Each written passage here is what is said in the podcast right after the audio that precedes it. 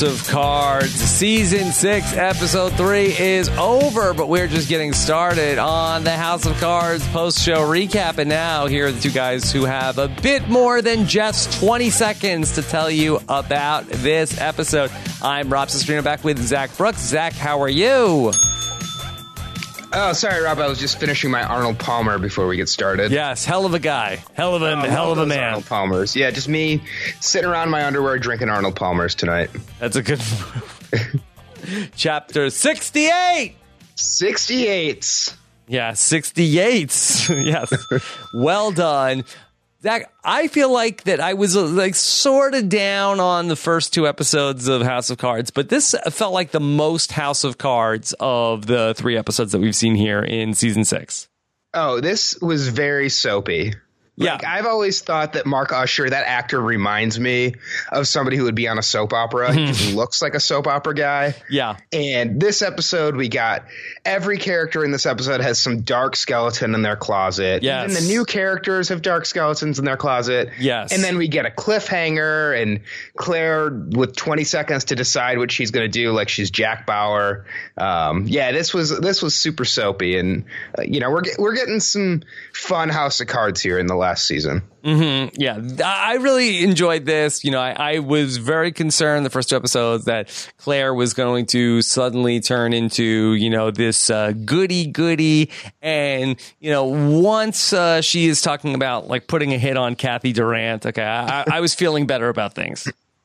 Yeah, I I was thinking about your theory as we watched this episode and was thinking how you know, I don't think it's as much that they're making Claire Underwood like this good, hopeful character, but more they're showing that like that's not possible to roll around in this dirt and not get muddy. Yeah. So Claire Underwood, she tried to keep her hands clean, and she might think she's keeping her hands clean, but uh, she killed somebody.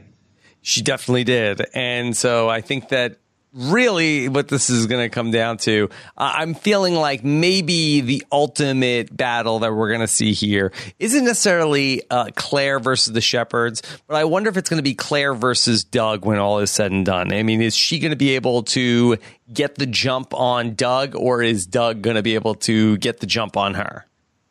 I do think that would be a worthy final battle for this show. Um, you know, those are two characters who have been around since the beginning.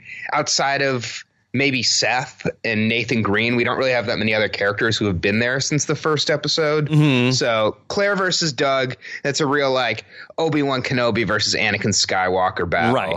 And see who gets the high ground. Because Doug is the one person who you know, literally and figuratively knows where the bodies are buried and is the one that when we talk about, you know, the eventual downfall of the Underwoods, he is the one person, the Rosetta Stone of all of the uh, Underwood horrible things that they've done in six seasons of the show. So he's just going to translate all of the bad things for the general public. For Tom. Hammerschmidt. Yeah. Yeah. Yeah. Uh, yeah, I guess Tom Hammerschmidt's been around since the beginning too. Yeah. I do wonder though if Doug takes out Claire. In some ways I feel like that Frank Underwood has won. Oh, that's interesting. They- are both kind of his surrogates, and uh, allegedly they both gave him uh, some last minute uh, messages about the other one before he died. Um, so is is this new uh, representative who's trying to be Speaker of the House? Is this like new Frank Underwood? Yeah, maybe it Like- could be new Frank Underwood or um, the person who is going to end up being like that. Maybe we're going to see like House of Cards. Like we'll set it up for a potential spin-off with that guy going to the Congress. Is is he already in Congress and he's trying to be Speaker? Is that what's going on? Yeah, so it'd be like a House of Cards legacy. Yes. House of Cards colon House of Cards legacy. Legacy. Right. If we Yeah. want to, Netflix needs, you know, to add uh, 200 new original series a month or it will die. And so, yeah, House of Cards Legacy could be in the works. Yeah. Well, I, I- you know, I think that guy seemed charismatic. Um, Yeah. And he, you know, I think Frank Underwood started out. He was in the House. I don't remember if he was trying to be Speaker of the House or not. I don't think so. But I mean, I'm sure there was a point in time when Frank Underwood was trying to be Speaker. I don't think House. he was Speaker of the House. I think he was the minority whip.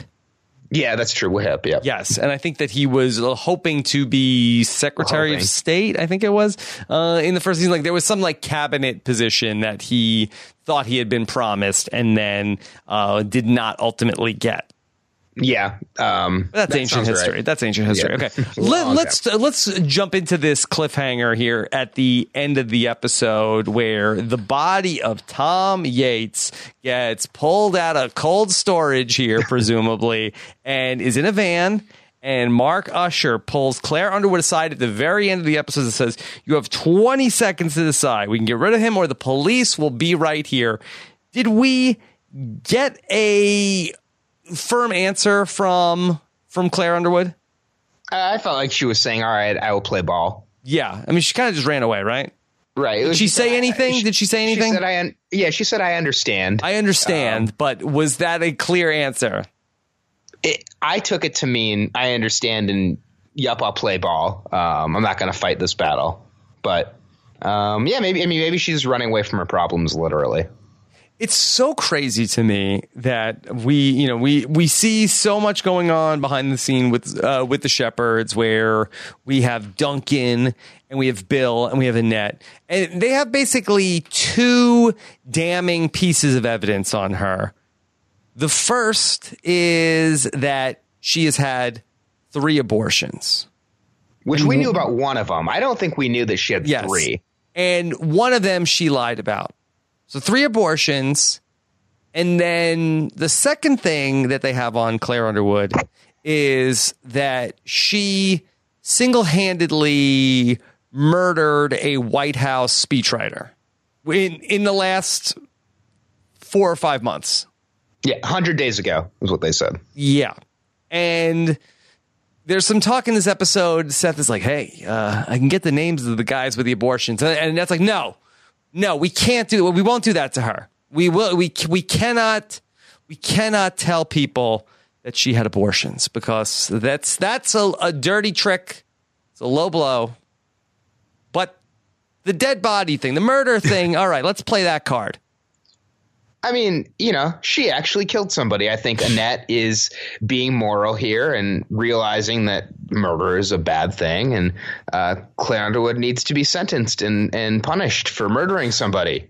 Yeah, yeah. I, I guess uh, that to me it was. It, and maybe I'm, I'm, like misinterpreting what they're saying on the show, but it seems like no, we can't do that to her. We will, we'll, like we cannot potentially, you know, expose her for a, a choice that she made. But this murder thing, like, uh, yes.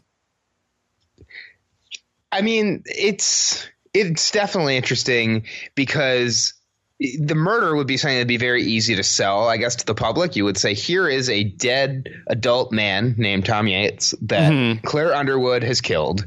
Um, but if you try to say Claire Underwood had three abortions, one of which has already been in the news in the past, and we're going back to that.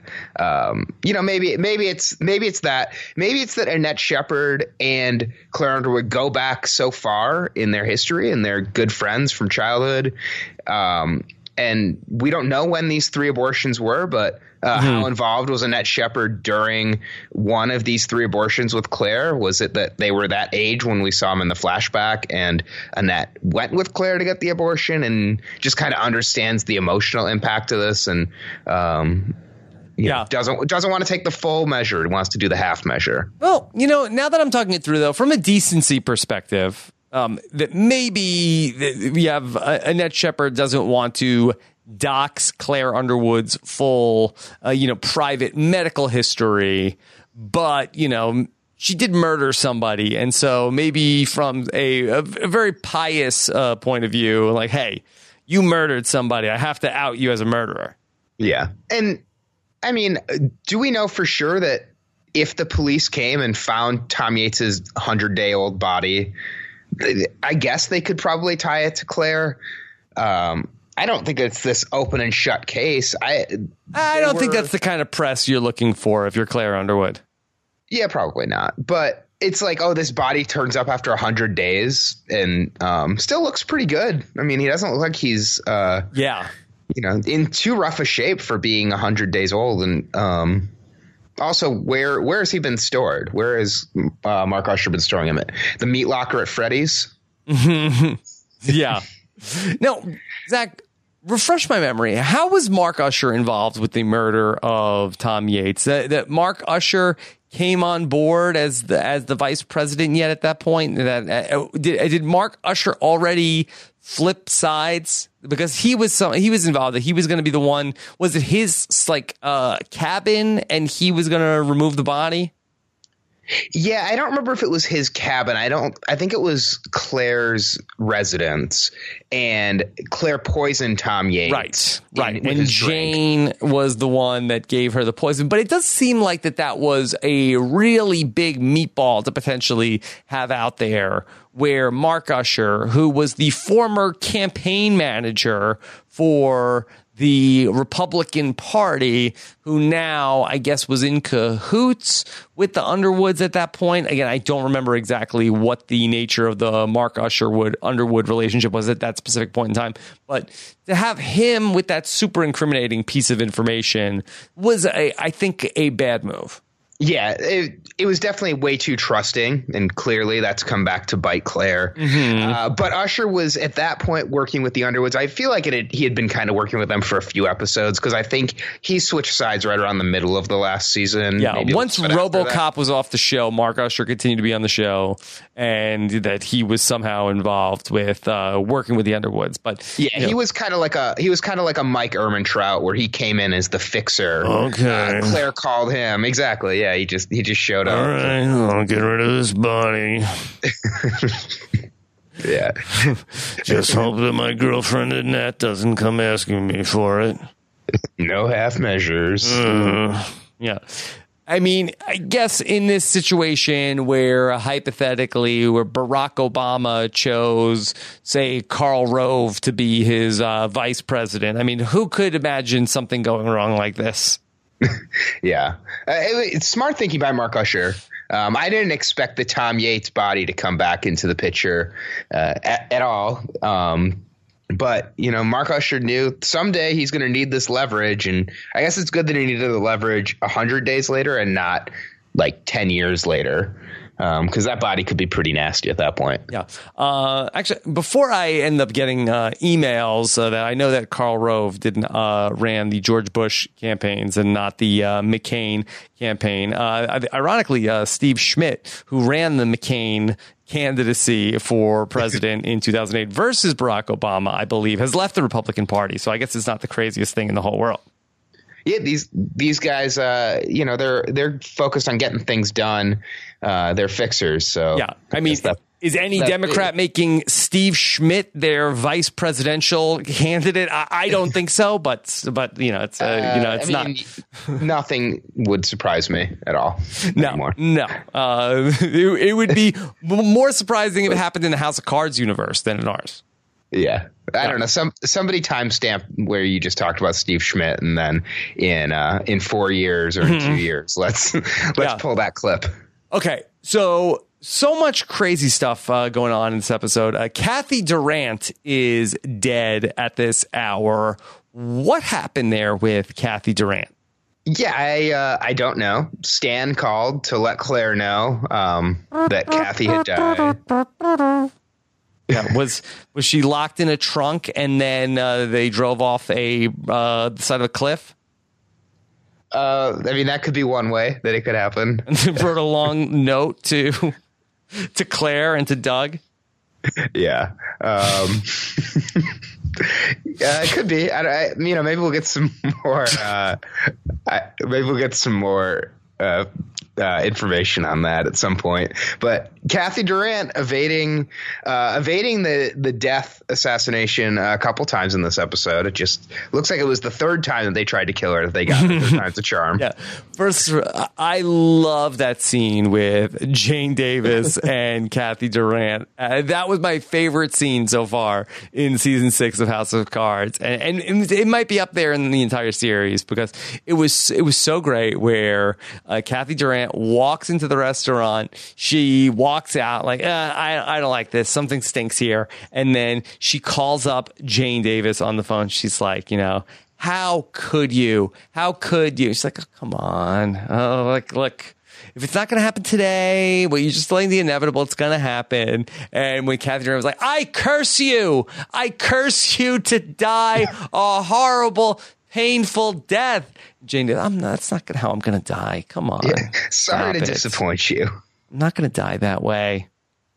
Jane Davis is so calm all the time. I think it's you know we saw her in like a some sort of spa at the end of last season, and I think it's really working. She's just very calm all the time, very measured. I forgot how much I love Jane Davis. Yeah, she's great. She's great. And then she just like uh like snaps the breadstick after she gets all the fun with Kathy Durant.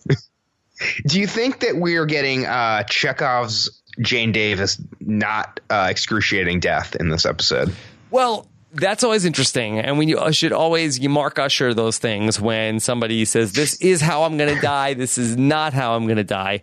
Will Jane Davis die an excruciating death here in the next five episodes of House of Cards? Oh, I think she'll uh, she'll die a not excruciating death. That's what she said. She's always right. Yeah. She does seem to have access to a lot of poisons. And so I think that if she was ever in a situation where she was going to have an excruciating death, I think that she would probably just end it. Yeah. Oh, that's yeah. She takes the poison pill so she doesn't have to give up the information. Maybe from from Ico and from uh, Mr. Nasser that we met in this episode. Yeah.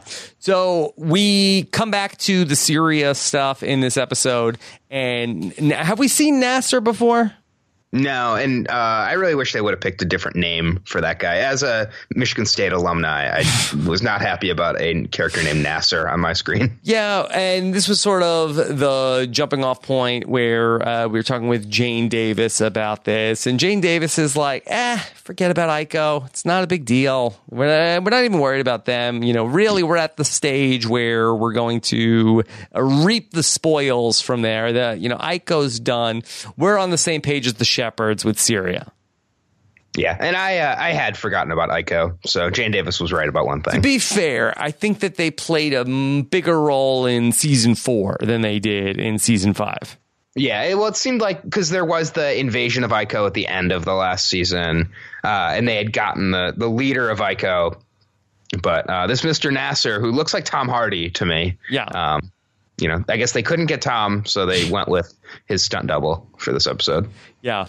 So, what do we think is going to happen? Just to go back to Tom Yates and Claire and everything that's going on there. I mean, uh, it seems like this is all over a Supreme Court justice where it seems like that the Shepherds have their guy that they want to the Supreme Court. Do we know exactly why they want this uh, particular gentleman to be on the Supreme Court? No, I don't think we know why that is, but um, you know, we had met that character in the last episode. He was the one who Claire talked to in the hallway um, and said that the age of the white man is over. I'm still so confused by this because then they said in this episode, oh, they were going to leak this during the confirmation hearing. So. W- are they waiting for a point when uh, this? Uh, I'm sure. What, what was this justice's name? Uh, Bruzo, I mean, Abruzzo. bruiser, yeah. Abruzzo, uh, that he was gonna be like going through sort of these confirmation hearings, and then this footage was gonna be leaked, and then Claire Underwood was just gonna come across looking not great during the con, like like she has a real agenda, and then the, is Bruzo not gonna get confirmed because of this, and then Claire Underwood is gonna have less power? Is that what's going on here? I mean, that would be some like four dimensional chess that they were trying to set this up just to leak the footage and make Claire look bad. Um, because there is a video of her talking about the age of the white man, but it, I I just interpreted it that they want Abruzzo. Um, it seems like he's an anti-regulation guy, which is uh, what we learn. We learn a little bit more about the shepherds and what they want, and they want small government and less uh, less regulation.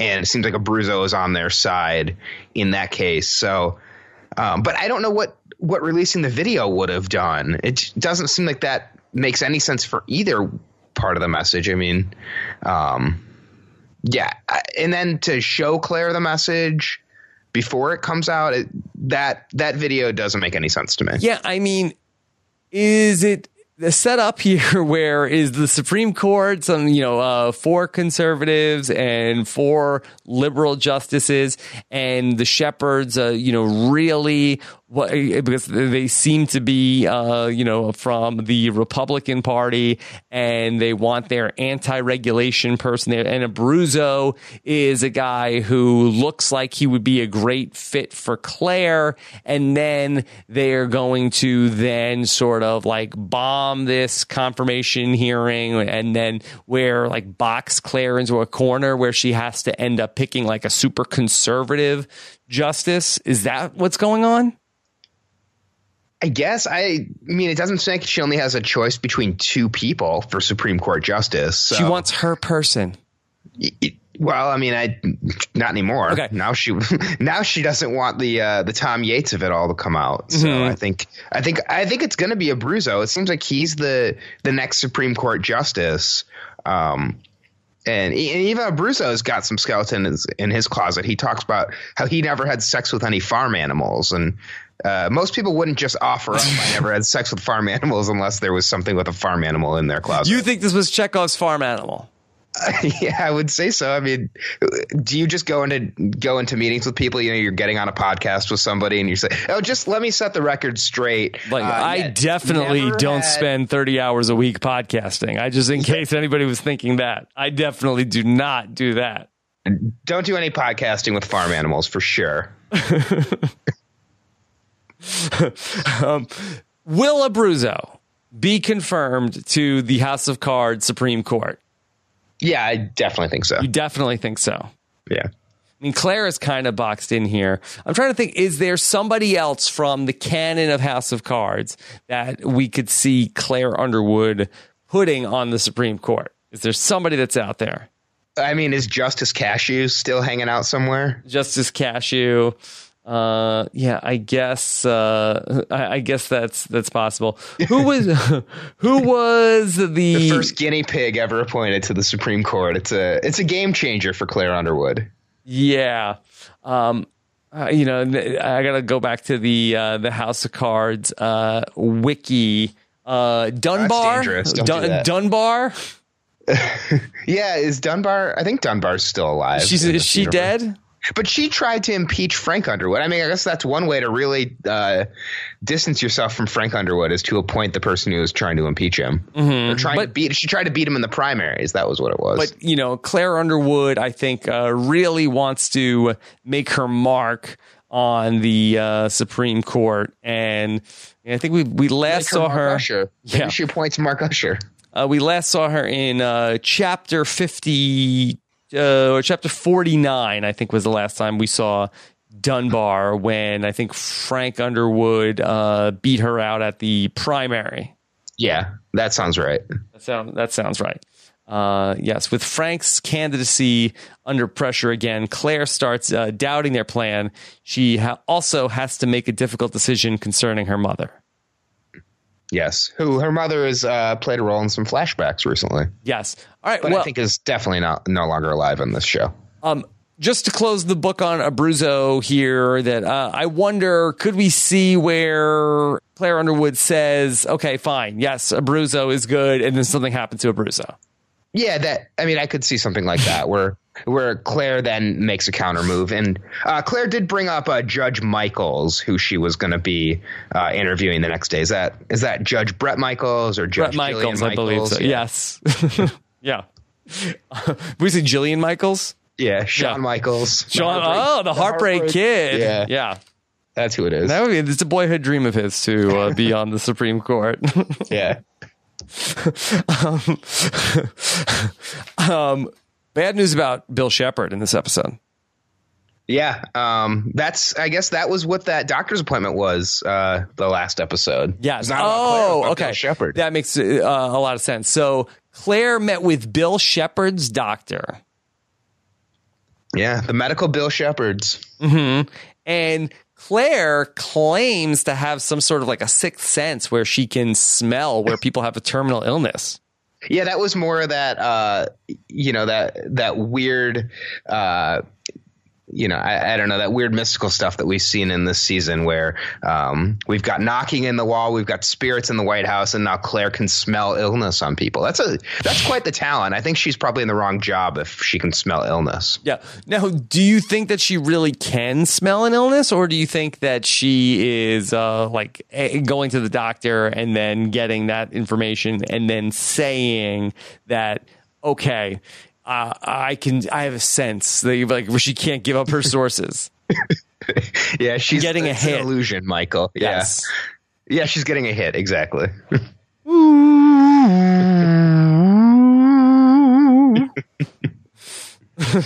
her uh, her grandpa Lou told her that uh, that Bill Shepherd is sick.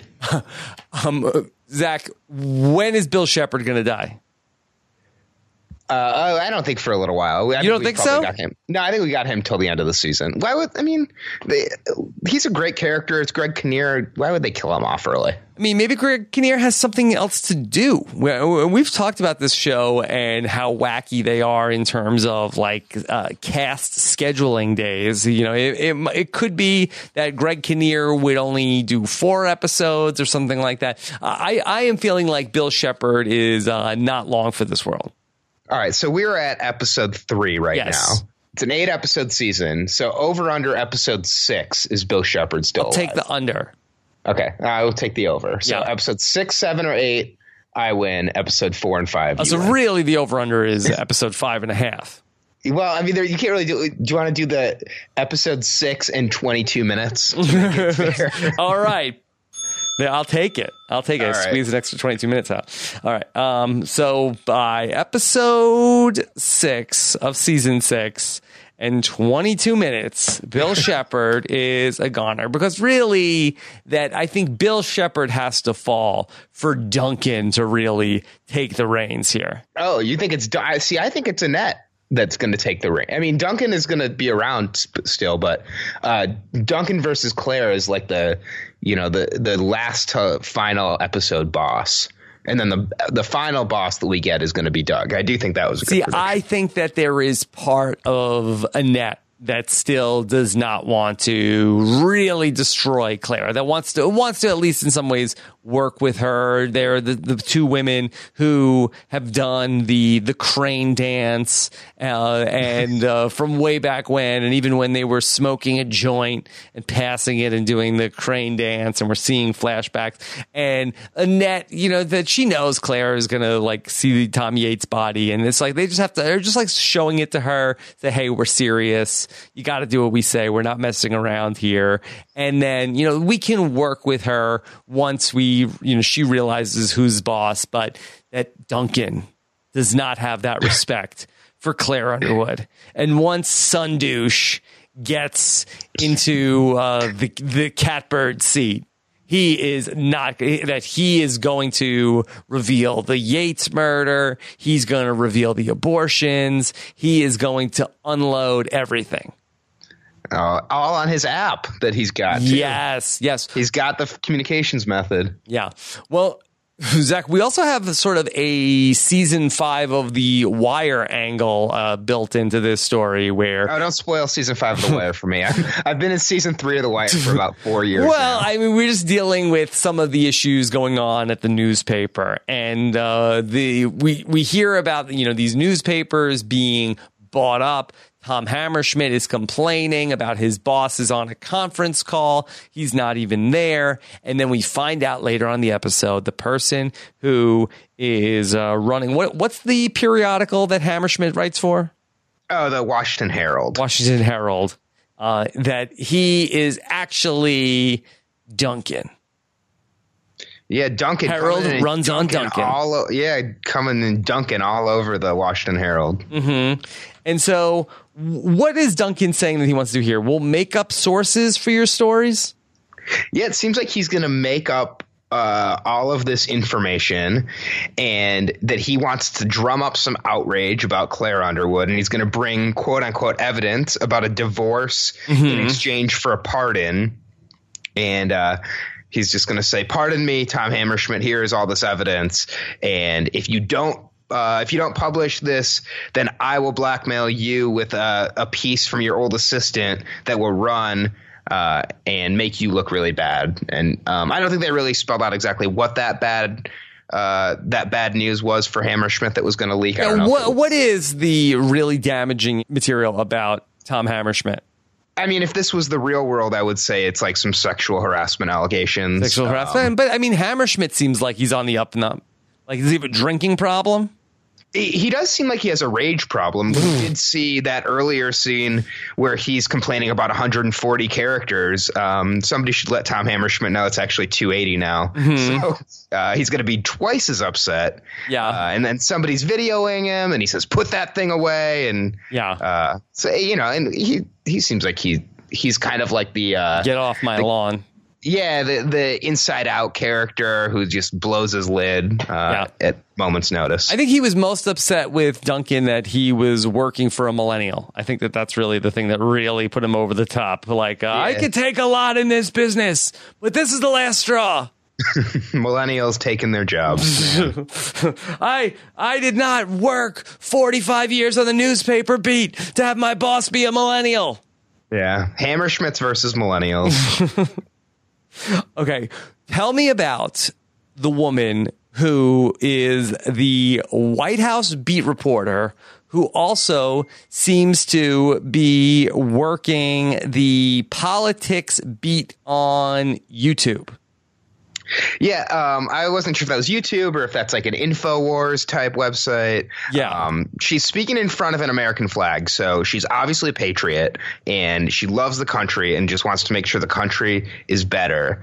So she is uh, literally in bed with Duncan Shepherd um, and also is in the White House press corps for now. I don't know if her hard pass will get taken away after this uh, terrible publicity, but I mean, I, I, I don't really know much about her. She's uh her last name is Cruz, so um it's so weird. It's so weird. Like her message that we saw in the vlog, like, oh, here's this, you know, fringe person who's really riling everybody up, and she's like, what is going I like she has like sort of like I guess kind of like a like a Tomi Lahren uh type vlog where she's like uh what is the matter President Underwood why don't you just nominate Abruzzo to the Supreme Court already what are you waiting for yeah, she's uh, making things worse, is what she said. She's all that this reporter wants is for America to be better, and Claire is not making things better.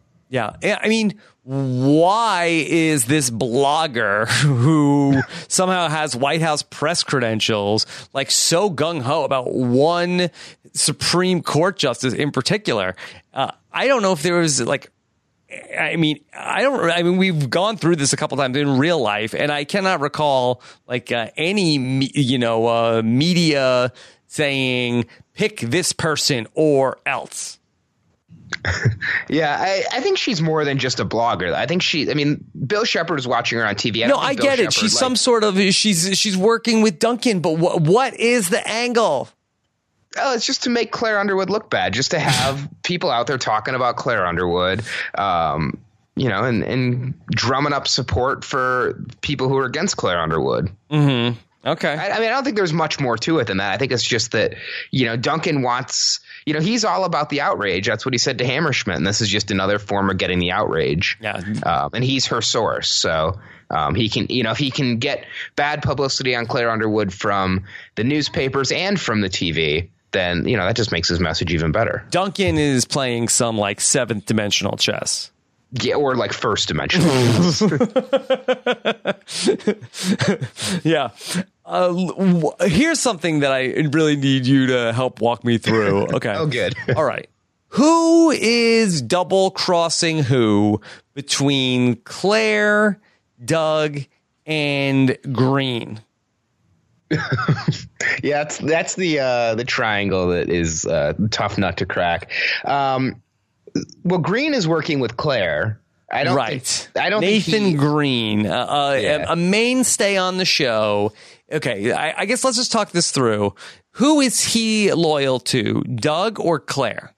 I think he's loyal to Claire. Claire. Um, okay. I mean, if if you had to choose, if you were Nathan Green, and it was be loyal to the president or be loyal to this guy who's sometimes drunk, uh, sometimes in a psychiatric hospital. Like he's, you know, it doesn't have a job. Like you're better off being loyal to Claire. Okay. So he to me is like the zombie mountain to Claire Cersei. Yeah, that's a good comparison. He also um, plays almost the exact same character in the first season of Mr. Robot.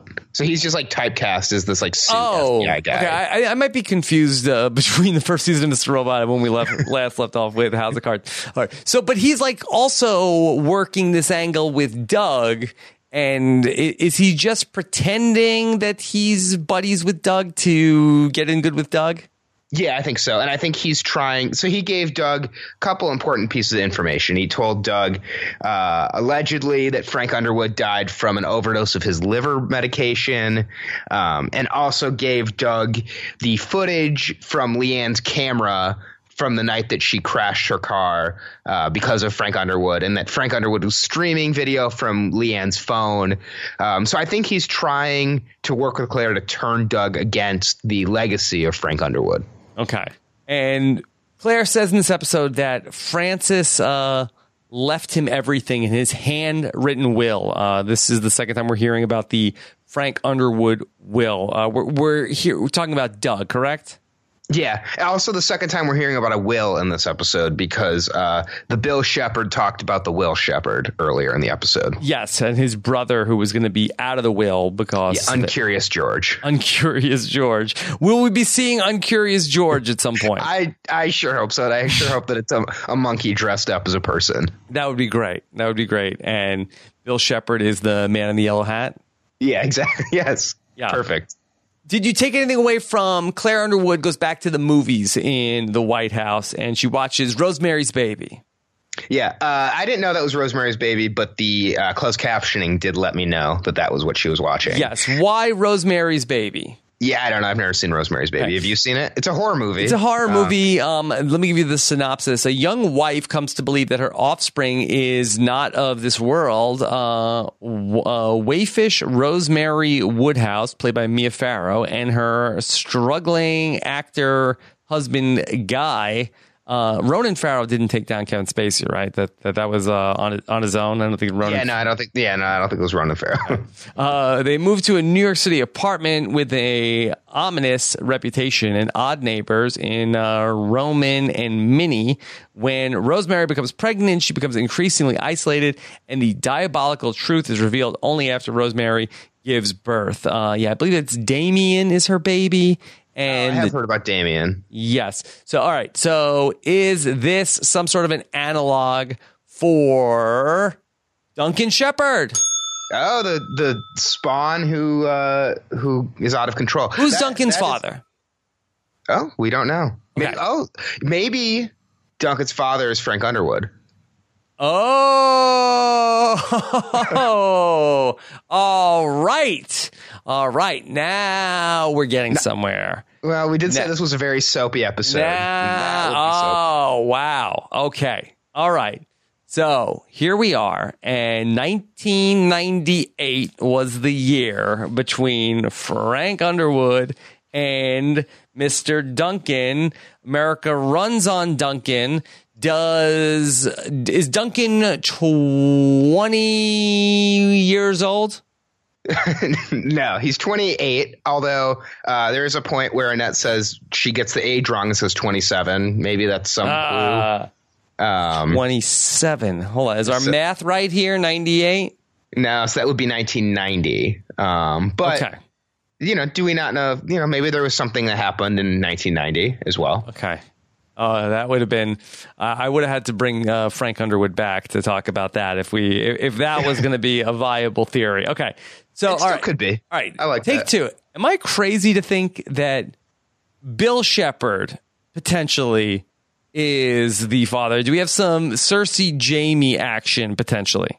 there was a uh, a longing look and a soft touch between the two of them. Um, I put yes. in bold letters in my in my notes. What was that? And I can tell you that in my you know several years of being on this earth that I have never, you know, spoken to my sister and put my hand, like held, well, to be fair, I've never done this with my wife either, where I held, held her face in my hands as I spoke to her. Yeah. Um, it was definitely odd. That was odd.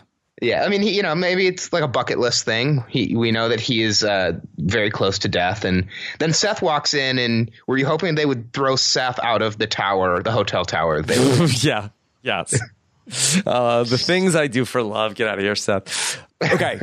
is Mark Usher the father of uh, Damien, aka Duncan? No, that would be I don't know. I don't. I don't think I would like that as much. Um, now, now that I've come up with this this Frank Underwood theory. I'm all about that. Now look, yeah. oh boy. Yeah, I really want that to be true more so than anything else ever in the history of television. I mean, Annette did say that uh, that Duncan's father is no longer in the picture, or he's dead, and she talks about him like mm. he's dead. Hmm. So, um, I mean, you know that that makes a lot of sense, and we're also seeing Mark Usher kind of take on a Frank Underwood role for Claire as well. Mm-hmm. If you picked up on that. In what way? So I, I, picked up on it, especially in this scene where Claire is about to watch the movie. Um, we did see a scene where Claire and Frank watch a movie in that movie theater together. I think it was around when the election results were coming in or the primary results. Um, they end the episode watching a movie. And Mark Usher is in there sitting next to Claire. She's smoking a cigarette. He takes a couple drags off of the cigarette as well. And smoking, we know, is something that Claire and Frank did together. Mm-hmm. It was like their one way of bonding.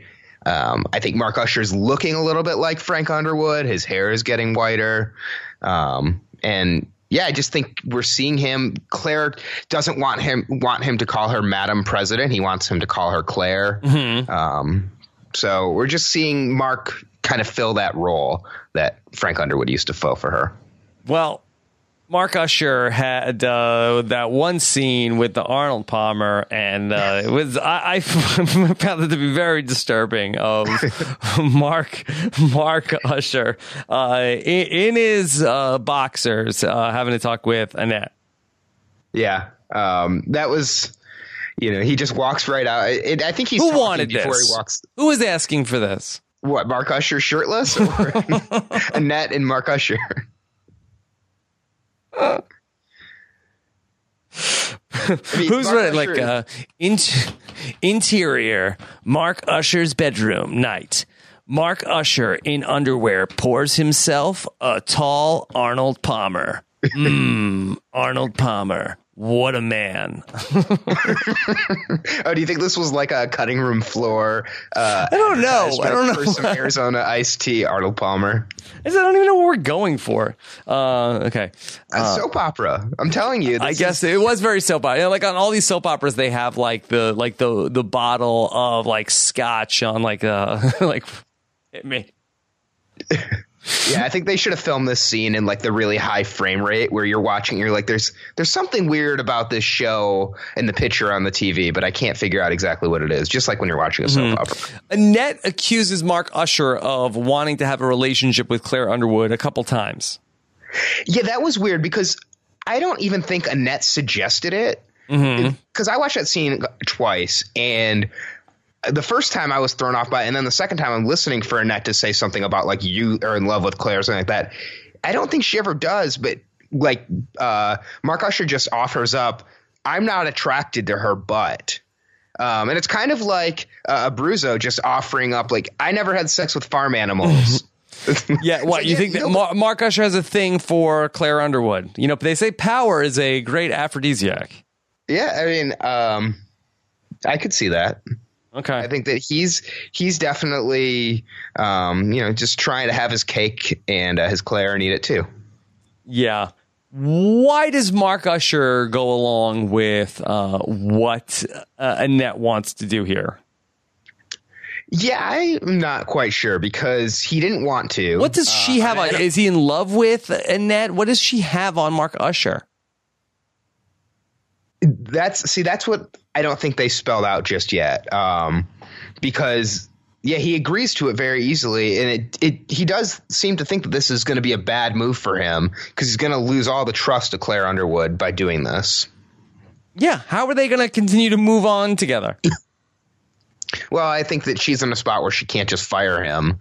Um, because if I was Claire Underwood, I would want to get the Tom Yates body back in my possession so I can dispose of it. So that in you know two weeks, if Claire Underwood does something that the Shepherds and Mark Usher don't like, they can't just say, "Oh, uh, you have 20 seconds again to make up your mind." Yeah, and it did seem like Claire knew this was coming. I like that she was saying to the press secretary, "Hey, did you hear they they uh, Tom Yates uh, was in Yeah, Prague?" I didn't like that. I heard that.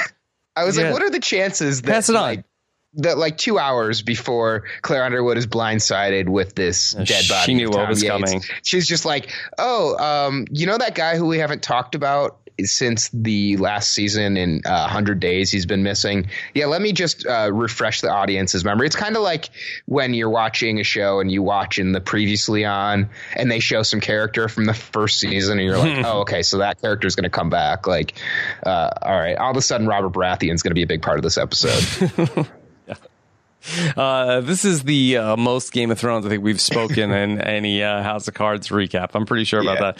Um, can we go back to the guy that we saw in the diner with Doug uh, talking about his uh, wanting to be Speaker of the House? oh cory booker Yeah. Um, he's like, like a young Cory Booker. And he is uh, wanting to talk about, you know, what what's what are the skeletons in your closet? Come on, everybody's got something. Uh, come on, it's me, it's Doug. You could tell me. and so he ends up telling this story about how uh, that there were people and pensions and w- what is he talking about? I think that he must have spent all the pension money for the O'Hare workers, which I'm assuming is Chicago O'Hare Airport. Um, so yes, uh, Baggage I- handlers. yeah, and you know, talk about baggage. Looks like he's got some, but the young up and coming congressman from Illinois, um, who's you know seems like he's going to be a big power player here. So I don't I don't know who he could be based on. I mean, when they're talking about he has some skeletons in his closet, I mean, I feel like on this show, oh, I, I screwed up the baggage handler's uh, retirement plan is like a big deal. He maybe he lost somebody's luggage. I lost, I lost somebody's luggage. Everybody's gonna be mad at me. if this gets out, I'll be ruined. Nobody tell Tom Hammerschmidt. Okay. I, you know, it was it was a black rolling bag. There were twenty of them. Who could have known which one it Who was? Who could have known? She really, she could have kept it as a carry on. Okay. anything else from season six, episode three? Um, do you think that we saw Chekhov's letter opener in this episode? Chekhov's letter opener. How so? Yeah. Uh, so when Doug is talking to Claire at the end of the episode, when uh, Cathy Durant finally falls, um, he they do a long shot of that letter opener, and uh, that's the letter opener that Frank Underwood gave Doug uh, the last time he saw I have one thing. Do you think that Doug is going to kill Claire with the letter opener? Oh, that's interesting. That would be a good MacGuffin in terms of uh, that being the object. Yeah, I am after this episode starting to think that Doug might outlive Claire. Yeah, I think that Doug versus Claire is a very good prediction, but uh, yeah, if Doug is kind of the last remaining cockroach on this show, that would that would fit with kind of what we've seen so far. I, I think that those two have been the two mainstays, the the two people that have been with the show. Is there another person on the show that has been there since season one?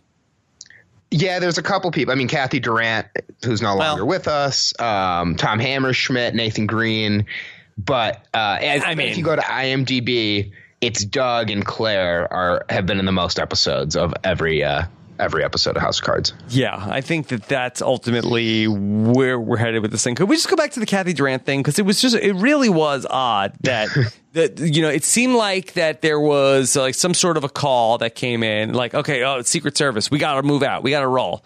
And then we just heard that she was dead. that was weird. Everything with Cathy Durant in this episode was really odd. Um, that scene was strange because it just kind of came out of nowhere, and then it's like 20 seconds of them rushing her to the car, and then we don't see her again, and then we only get a phone call that Cathy Durant is dead. Um, so, you know. Maybe Cathy Durant didn't actually die. Maybe that was like a witness protection thing. Um, strange to not see that. Yeah. No, well, I mean, but maybe somebody that was like uh, Mark Shepherd's call. But Cathy Uh, Or Jane would Davis's call because Jane Davis knew it was coming. Maybe Jane Davis double crossed Claire. Yeah, but I, it, it feels like that Cathy knew about the first assassination attempt. So I feel like that if it was some sort of like witness protection program thing, uh, then I, I don't think they would pull her in that manner. Yeah. Um, it, it was strange. And also, I think it was very strange how Cathy Durant was able to sniff out that there was an assassination coming for her in the first step, in the first uh, attempt on her. Yeah. Hey, she's no fool. Yeah. I mean, I, I don't know what it was that gave it away. She walks in. I guess it was that the restaurant was empty and that Jane Davis is just sitting there, but Jane Davis is just sitting there and drinking tea or coffee Yeah, or something. but I think that the fact that that restaurant there was nobody there in the middle of the day, too weird. yeah, but couldn't it just be that like this is an important meeting? We're going to clear out the restaurant. Mm, I, I feel like restaurants probably get cleared out for you know people in Cathy Durant's uh, level of power from uh, every once in a while. but they were just meeting as friends. It wasn't like the type of like if, if I think under normal circumstances, if they went to a restaurant, it would not have been a uh, you know a clear out situation.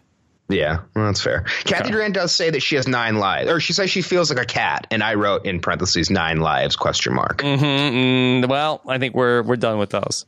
Uh, three lives, close. She said to Claire, like she was acting all coy, and then when Claire like wasn't biting, she was like, you know, I could still feel his hand on my back.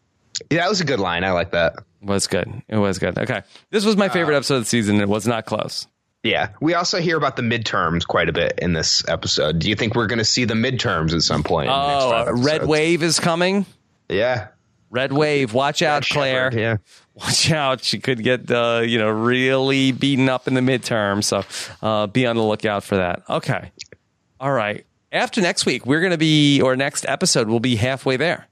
Yeah, even Quick. closer to my uh, Bill Shepherd surviving. Uh, Yeah, we'll be getting closer. You know, House of Cards season is a little bit sort of like the you know uh, the way the twenty four seasons are structured. Of course, uh, less episodes, but it's always like there's like one storyline, and then we start, and then the second half of the season is like another storyline. So with eight episodes, uh, I do like their chances to be able to tell just one story across the way. yeah, um, we'll see if it's one story. It seems like every episode has been quite a bit different than the one before it. So um, I'm curious to see where we go in the next couple. Okay, So uh, I want to do some questions. sure. All right. So we got two. Uh, one from Johnny D. Silvera. A pumped up Titans fan, Johnny DeSilvera. Yeah, and Nashville Predators too. Mm-hmm. All right, sure. The Shepherds aren't great people, but Claire had Cathy Durant killed. Neither side has the high moral ground on this on the other. Am I correct? Yeah, I, I don't- I don't think that um, anybody thinks that Claire Underwood has the uh, moral high ground on anything. No, I do think that you know Claire Underwood might have thought that she could do this job cleanly, and she, uh, you know, she. I think she keeps like she's like one of those people who just keeps making excuses and saying like, oh yeah, after next week I'm going to go on my diet. Uh, next, the week after next week, I'm gonna go, she's like, all right, after I just kill this one person, after I do this one dirty tactic, then things are going to be good and clean, and I'm going to be, you know, kind of like, uh, like, like in Breaking Bad, where it's just like one bad thing just keeps going, keeps compiling on. Zach, do you think we're going to see Petrov in this season of House of Cards? Um, I might have seen uh, the synopsis of the next episode and saw his name. Oh, okay, good. Yeah, so uh, we we will be seeing Petrov in the next episode, I think. Okay, good. Uh, and then Brendan Fitzpatrick uh, wrote in, and uh, thanks, Brendan, for putting a lot of extra characters in your email, so we weren't spoiled by the Gmail preview. It's helpful. Yes. Uh, so at this point, who do we believe fed Frank the OD of his medication? Hmm. I mean, who was there? I mean, it seems like that Jane Davis wasn't even in the White House, and so, I mean, who are the the suspects? I don't know. I mean, I don't think that that's actually how he died. I would be very surprised if it was just like like Frank Underwood being taken out by his liver medication is the like least interesting way for Frank Underwood to have died. Yeah, but they're saying, oh, he was acting erratic that night. I mean, if he was with the Shepherds, could it have been Duncan Shepherd who really uh, Murdering his father. That's terrible. spiked his drink? Yeah, patricide. Yeah, I don't know. Um, Did you notice in the episode that they opened it up and they were talking about uh, when Claire was fighting with Mark in uh, you know the, the first scene of the episode? She talked about when Bill Shepherd took her hand, she felt emasculated. She was emasculated, and Mark Shepherd was emasculated. Yeah, uh, I mean that's good because I would hope that they didn't feel good about that. I mean that like you're just letting this Bill Shepherd guy shepherd this bill forward for you. I, am not cool with that. Mm-hmm. Yeah. Um, I just felt like that that was uh, definitely an interesting uh, turn of phrase where I, am not sure if, if, there are other ways that it's used, but you know, I looked it up here and most of the definitions that I see are referring to the uh, process of uh, making something uh, less masculine. Deprive a man or a male of his uh, male role or identity.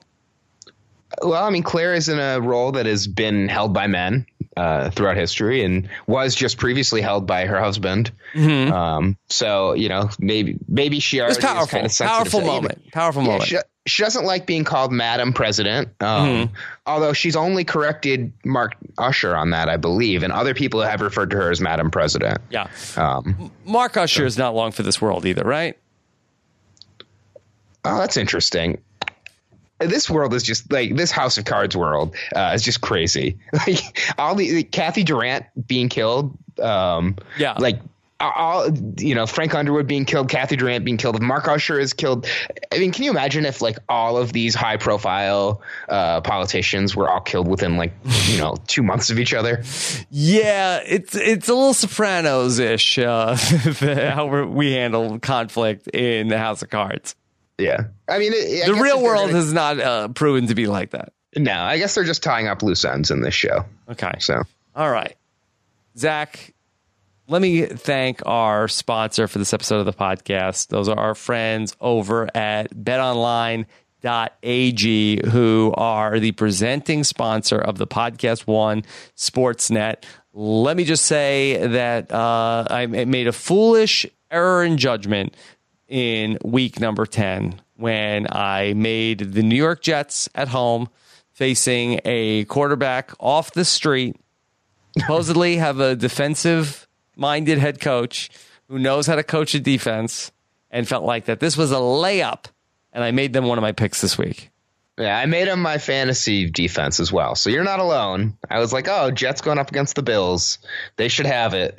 Sorry. I'm sorry. So I took one step uh, slightly away from first place in the podcast one sportsnet and that $5000 prize courtesy of betonline.ag for charity if i am the winner. But you know still plenty of time left here in this NFL season. Uh, we're at the midway point, a little past the midway point in the NFL, and the college football season are all moving along. Each game is that much more important with teams like the Saints, Rams, and Chiefs all looking good in college football. Alabama is uh, doing it again uh, with Notre Dame, Clemson, and Michigan uh, remaining yeah. at top of the BCS standings. Why, why was that like a sigh?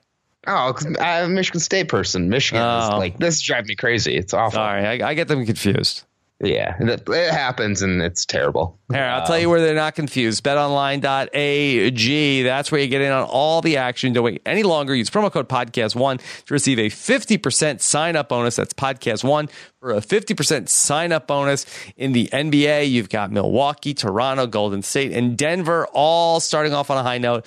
And in the NHL, Nashville and Tampa have great records. Don't miss out on any more of the incredible action. Go online or use your mobile phone and sign up with the promo code podcast1 to get your 50% welcome sign up bonus and try in-game live betting where you can participate with all of the action with every play. BetOnline.ag, your online sportsbook experts.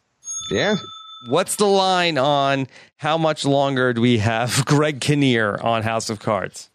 Um, well, okay, so I was going to bring this up earlier, and for people who stuck around uh, for after this ad, Greg Kinnear was on Bill Simmons, uh, your favorite. He was on Bill Simmons' podcast last week. How was that? Is Greg Kinnear a sports fan? Uh, no, they didn't talk much about sports. They just kind of talked about uh, the different movies and shows he was on. But they did talk about House of Cards, and uh, there's no spoilers or anything. But he said he was already cast to play this role before they got rid of Kevin Spacey off the show. Okay. Um, and so then he heard the news about Kevin Spacey and thought the show was going to be canceled. And he said Robin Wright Penn or Robin Wright uh, pushed forward for him to be uh, on the show or for for the show to continue for his character to be on the show. So uh, it does sound like Bill Shepherd was going to be a part of House of Cards no matter what Okay. for this sixth season. Was Bill Simmons pro House of Cards, or is like uh, that he was into it, but uh, that he's out? Uh, it doesn't sound like he's watched it in the last few years. Yeah, he Like, he was really into around it. He was really into it in the beginning, and I think he was one of the proponents of that. He didn't like them dropping all the episodes at once, if I recall. Oh, really? Okay. Um, yeah, they, I don't think he really had an opinion one way or the other. They just kind of talked about uh, about House of Cards Yeah. and that uh, that Greg Kinnear is on it, and um, they talked a lot about as good as it gets. I feel like they that was like a lot of their discussion was about that. movie. Well, yeah, I know this isn't uh, Rob and Akiva Need a podcast, but if we were going to do any uh, IMD bags here on the career of Greg Kinnear, what, what is the high point of the, what is the apex of the Greg career? Uh, I mean, I think it's got to be as Talk good as soup? it gets.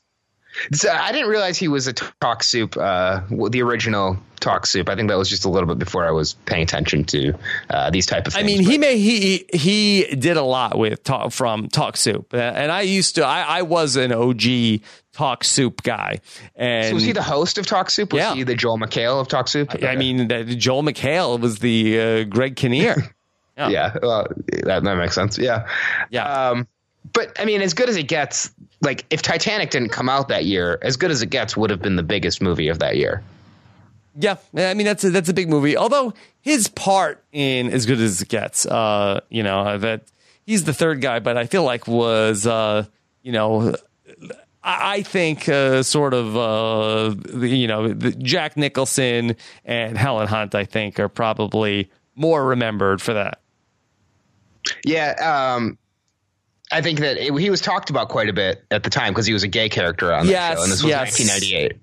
Yes, um, but I feel like that the other two had bigger parts in the movie. Did he get an Oscar n- nomination for that? I think he was nominated for uh, he's nominated. Yeah, yeah for best supporting, yeah, but I, I'm sure he probably lost to somebody in Titanic. mm-hmm. yeah, And then and then don't forget about Stuck on You, where uh, him and Matt Damon yeah, yeah. played the conjoined twins. Yeah. Uh, I just want to say that um, I I will say for uh, you know um, if I was going to go with my all time Talk Soup hosts, uh, I, I think I'd have on the all time Talk Soup power rankings. Uh, I will say here they are. Well, I I, will give you uh, number five. I don't know. Hold on, let me. Uh, Hal Sparks. Because I don't remember anything about the Hal Sparks era. Apparently, Uh, I wasn't. sure. Is this five out of five then? Five out of five. who- Five, Okay, out, five out of five. I will rank the big Okay. the big five. Hal Sparks, uh, that uh, that he was uh, 1999 to 2000. Is that Uh, like Jordin Sparks? Is he related to Jordin Sparks? I don't think so. Uh, number Okay. four, Aisha Tyler, uh, Okay. I I have heard of Aisha 2001 to 2002. Okay, Short- not have the longevity or the notoriety. I'm sure she was fine. Okay, uh, number three in my all-time Talk Soup host rankings, I will give you Greg Kinnear. He got he got it started. Only got number three. got the ball rolling, but uh, he's only he's only number three in my rankings. Okay. Number two, Joel McHale. He did a lot with it. He is uh, does not host. He basically is then uh, recreated the soup on Netflix, but then it got canceled. Uh, did a great job, Joel McHale. So did he host? Did he host Talk Soup? He hosted host the th- soup. No, the soup. He never hosted. Uh, so so there was a hiatus of uh, Talk Soup to the soup between 2002 and 2004. And in my mind, for my money, the all-time greatest Talk Soup host, John Henson. John Henson, 1995 to 1999. Oh, four year stretch. Okay, it's good. Yeah, Good four, run. Four year run. four year run. Uh, Why, Joe why is John Henson the best? I I just thought that he uh, was uh, really fun. Yeah, that he had a skunk spot in his hair. And that was my that was my guy, John Henson. yeah, not John Hennigan, right? John Not, Henson. not no, no. Uh, I think that um, honestly, I, I don't remember a ton from the uh, from the Greg uh, Kinnear era. Uh, I did like he had like a, a Kilbornish vibe to him, but John Henson was my guy. yeah. And people say you don't care about food, and we just got your soup rankings. yes. yeah. So uh, we'll see. I've never seen any other anybody else's official uh, Talk Soup host ranking. So if anybody is still listening to this podcast, I would Alexander love to. Chester. Yes. I'm sure he's got one. Uh, he may, but I doubt he's listening to this podcast. So if somebody is listening to the sound of our voices and has Talk Soup host rankings, we'd love to hear them. HOC at postshowrecaps.com. All right. There you go. I, I never expected today to give you my Talk Soup host rankings. Yeah, I mean, you know, things that the Underwood administration does for us. Has anybody else ever works. ranked uh, Talk Soup hosts? Uh, Talk let's Soup. see. Host rankings. And you and uh, you can at me. You guys can at me with that. Oh man, I, I I can't give you talk soup rankings, but I can give you actual soup Yeah. rankings. Okay. All right. So BuzzFeed in 2013 did a Which rankings. talk soup host are you? Take Yes. these 20 No. questions. Okay. Uh, ranking of the hosts of E's Talk Soup slash The Soup. Uh, they that they're in lockstep. Number five, Hal Sparks. Yeah. All right. You know, unequivocally the worst soup talk soup host of all time. Did not let a spark in that the talk soup. Okay. Number four, Aisha Tyler. Oh, okay. All right. Nailed it. Okay. See, I kind of thought that she's the only woman. I thought that they would, um, she would be ranked, uh, you know, that there would be a place for her, that she broke the glass ceiling of Talk Soup. But um, I, I'm just judging it by the, you know, the quality of the work and sort of the impact they made on the Soup franchise. Uh, number three, John Henson. Oh, Oh, they said John They're not- Henson. They're not hennies like you. Uh, they're not hennies like me. Uh, BuzzFeed says he's the Roger Moore of Talk Soup hosts. Uh, not the first, most famous, or respected of his compatriots, but the one many people probably remember first seeing host the show. He benefited enormously from the rise of both Jerry Springer and Rosie O'Donnell as talk show celebrities, both of whom provided hours upon hours of prime content. And then there was that time where Dustin Hoffman defibrillated his balls. Well, I don't remember that, but yes, I think that he did maybe have the the best era to work with. Uh, number two, Greg Kinnear. And the article, wow, uh, Joel McHale, number one in this uh, 2013 rankings. This might have been sort of uh, at the height of uh, community also. So maybe um, it was uh, as sort of a, a Joel McHale in his prime. yeah, that that makes sense. And I think that um, is it fair to rank talk soup and the soup? Like, are, I don't know if they're the same. It is the They're- same. yeah? It, it is the it, it is the same. The difference is, I think that uh, when when the soup when rebranded in 2004, and this is so not uh, we're so far away from a House of Cards. when the when the soup rebranded in 2004, they started including uh, crazy reality shows. Where in the 90s edition of the soup uh, or Talk Soup it was uh, all like daytime talk shows. So daytime talk shows uh, sort of went away, and then Joel McHale came on, and it's like uh, this week on you know uh, Who Wants to Marry My Dad. Whereas it would be in the '90s uh, this week on uh, you know the Ricki Lake Show. So Yeah, a little, a little, I feel like subtle I feel like difference. The soup is what made it to my radar. I, I had heard about Talk Soup, but I don't think I ever saw any clips Yeah. from Talk Soup. Yeah.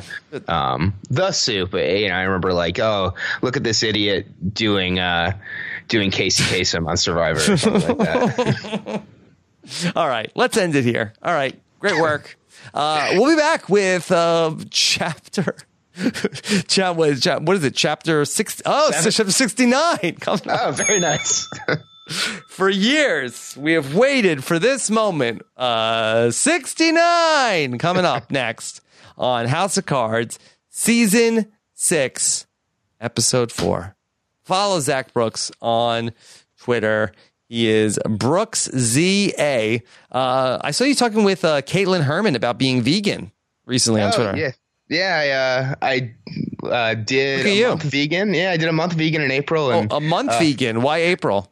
Lent? Uh, I just wanted to try. I have friends that are vegan and they liked it a lot, so I was like, all right, I'll try it for a month and just see like what all the fuss is about. And Okay. actually ended up really liking it and uh, stuck around and um, like 99% vegan now. I break it every once in a while, but for the most part, I keep vegan. okay. 99% don't- I don't like- vegan. I that should to be your one Twitter bio. those- yeah, I don't like to be one of those vegans that talks about it all the time. Um, well, 'cause I in think fairness, I brought it up to you.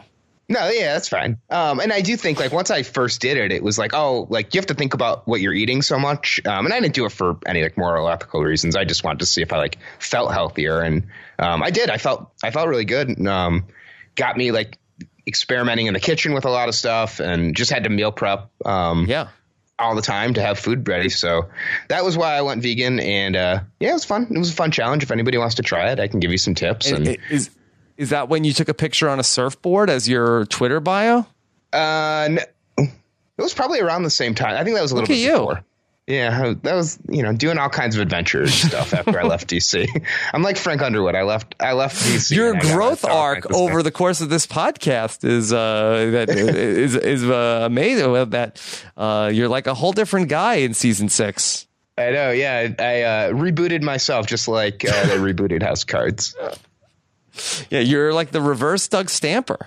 Yeah, hopefully the, the my longevity in this rebooted phase is longer than eight episodes. Yes. All right. Well, great job. Follow at BrooksZA on Twitter. I'm at Rob Cesternino. Take care, everybody. Have a good one. Bye.